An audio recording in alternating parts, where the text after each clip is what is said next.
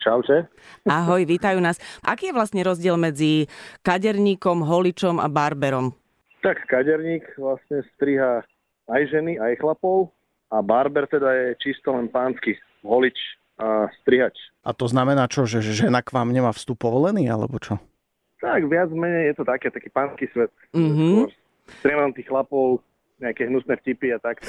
Chlapi tam prídu oddychnúť. Dr- drsná muzika? A aj tak sa dá. Aj tak sa dá. Čiže žena má vstup povolený, ale na vlastnú zodpovednosť, áno? Alebo, alebo môže si prísť pre manžela. A rýchlo preč. Áno. Ja viem o tom, že vy dokonca ponúkate, naliate nejakého poháriku, nejakého alkoholu, že človek príde sa dať ostrihať, oholiť, vy mu nalejete nejaký koňák alebo ja neviem čo. Otázka je, fakt to chlapi využívajú? No, dosť. Mám pocit, že aj niektorí chlapi prídu po robote, majú toho dosť, trošku si potrebujú aj oddychnúť, posťažovať sa. Uh-huh. A viac menej my sme tam takí ako ich butlevé verby. Mhm. Takže áno, chlapi si vytvorili taký svoj uh, svet, aký máme my ženy, treba na kozmetike alebo v tých salónoch krásy. Viac menej, hej. Mhm. Ale asi trošku iné témy sa u vás preberajú, nie? Daj niečo. Tak, ženy, peniaze, biznis, väčšinou, väčšinou takto. Auta. Chodia muži aj s obrázkami, že chcem tuto na tohto? Na princa? Williama? Sem, No. sem tam dojdu, niekto nabehne s nejakým Bredom Pittom a takto, Mhm. že chce to tak, ale v rámci možnosti mu vysvetlíme, že buď sa to takto dá. Pracujeme s tým, čo máme, nie s tým, Mhm. čo nemáme. Áno. A- Vlasy nesadíme. Takto. Vlastne nesadíme, ale tak možno dorastú. Čo vlastne barber môže klientovi ponúknuť? Všetko. Ako vyzerá No. celá tá procedúra, keď k tebe príde zarastený, neupravený, neostrihaný, v- možno aj neumytý muž?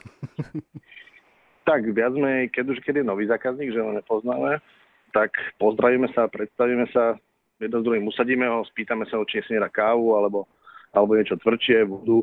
Spýtame sa, že ako to nosí, potom nám povie, že vlastne ako by to možno chcel, keď je ochotný experimentovať, tak ideme do niečoho iného. Mhm.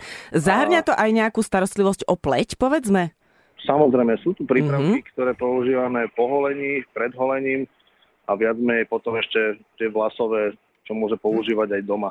Chodím vám z času na čas k barberovi, ja viem, že to teraz tak nevyzerá, ale posluchači nevidia. Eh, Ale všimol som si, že sú tam od tých klasických prípravkov aj také prípravky, ktorých použitie už považujem trošku až za hranicou toho, že toto už sa mi zdá moc. Napríklad taký balzam. Na čo je to dobré? Balzam na bradu No. teda myslím. Tak aby to netržalo vlastne na každú stranu a tú hydratáciu aj tej kože, tak vlastne ten balzam slúži na to. Človek si to vie potom aj doma upraviť tak, aby to mal podobné, ako keď vychádza od holiča Mhm. alebo od barbera. Majko je možno jeden typ klienta, ktorý považuje bálzam za niečo e, ženské, možno zo ženského sveta, ale ja som napríklad bola v jednom salóne, kde som si robila nechty a tam prišiel chlapík, a to nebol klient, to bol pacient podľa mňa, lebo prišiel sa dať ostrihať a začal tým, že on sa strihá sám, pretože zatiaľ s nikým nebol spokojný, chce sa strihať vlastným strojčekom a asi každé dve minúty sa chcel pozrieť do zrkadla aj zo zadu, že či je ten proces prebieha v poriadku. Sú aj takéto prípady zrejme u vás, že? Sem tam sú, ale tak tak vtipne sa to dá vyriešiť stále, takže... Aha. Chcela sa vedieť, či vlastne chlapi sú rovnako zaťažení na ten výzor ako ženy. No, keďže prišla doba, kedy sa aj tí chlapi viacej tak začínajú starať o seba a chcú vyzerať dobre, takže myslím si, že aj... Aj, aj. A vy chodievate niekam na rozumy, na nejaké workshopy? Myslím barberov všeobecne? Máme, Alebo... máme, tak, tak, stretávame sa. Komunita je taká dosť, sa postupne rozširuje. Mhm. Sú workshopy, vlastne školenia, občas potom nejaké betly sa dejú aj často. Prosím, čo? Mhm. Takže viac menej, a potom sa stretávame tak ako kolegovci, vymieňame si nejaké poznatky a viac menej sme ešte múdrejší. Dosť dobrý je tento Instagram, takisto. Mhm. Človek z toho dosť veľa vidí. A existuje v tej barberskej komunite nejaký taký guru, ako ku ktorému všetci Mhm. vzhliadajú?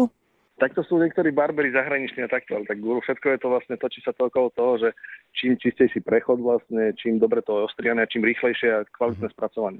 Dobre, fičia ešte teraz tie veľké dlhé brady, alebo sa vraciame k trošku kratším zostrihom a strniskám? My, myslím si, že ako tie dlhé brady už tak postupom času nejak tak trošku opadli, nosia sa, ale v takej kratšej forme. Chodia k tebe nejakí zaujímaví klienti, ešte to nám povedz. Tak chodia k nám taký, že Miro Jaroš chodí k nám upravovať bradu, aj vlasy, Kali k nám chodí na bradu a chodí sa dať ostriať.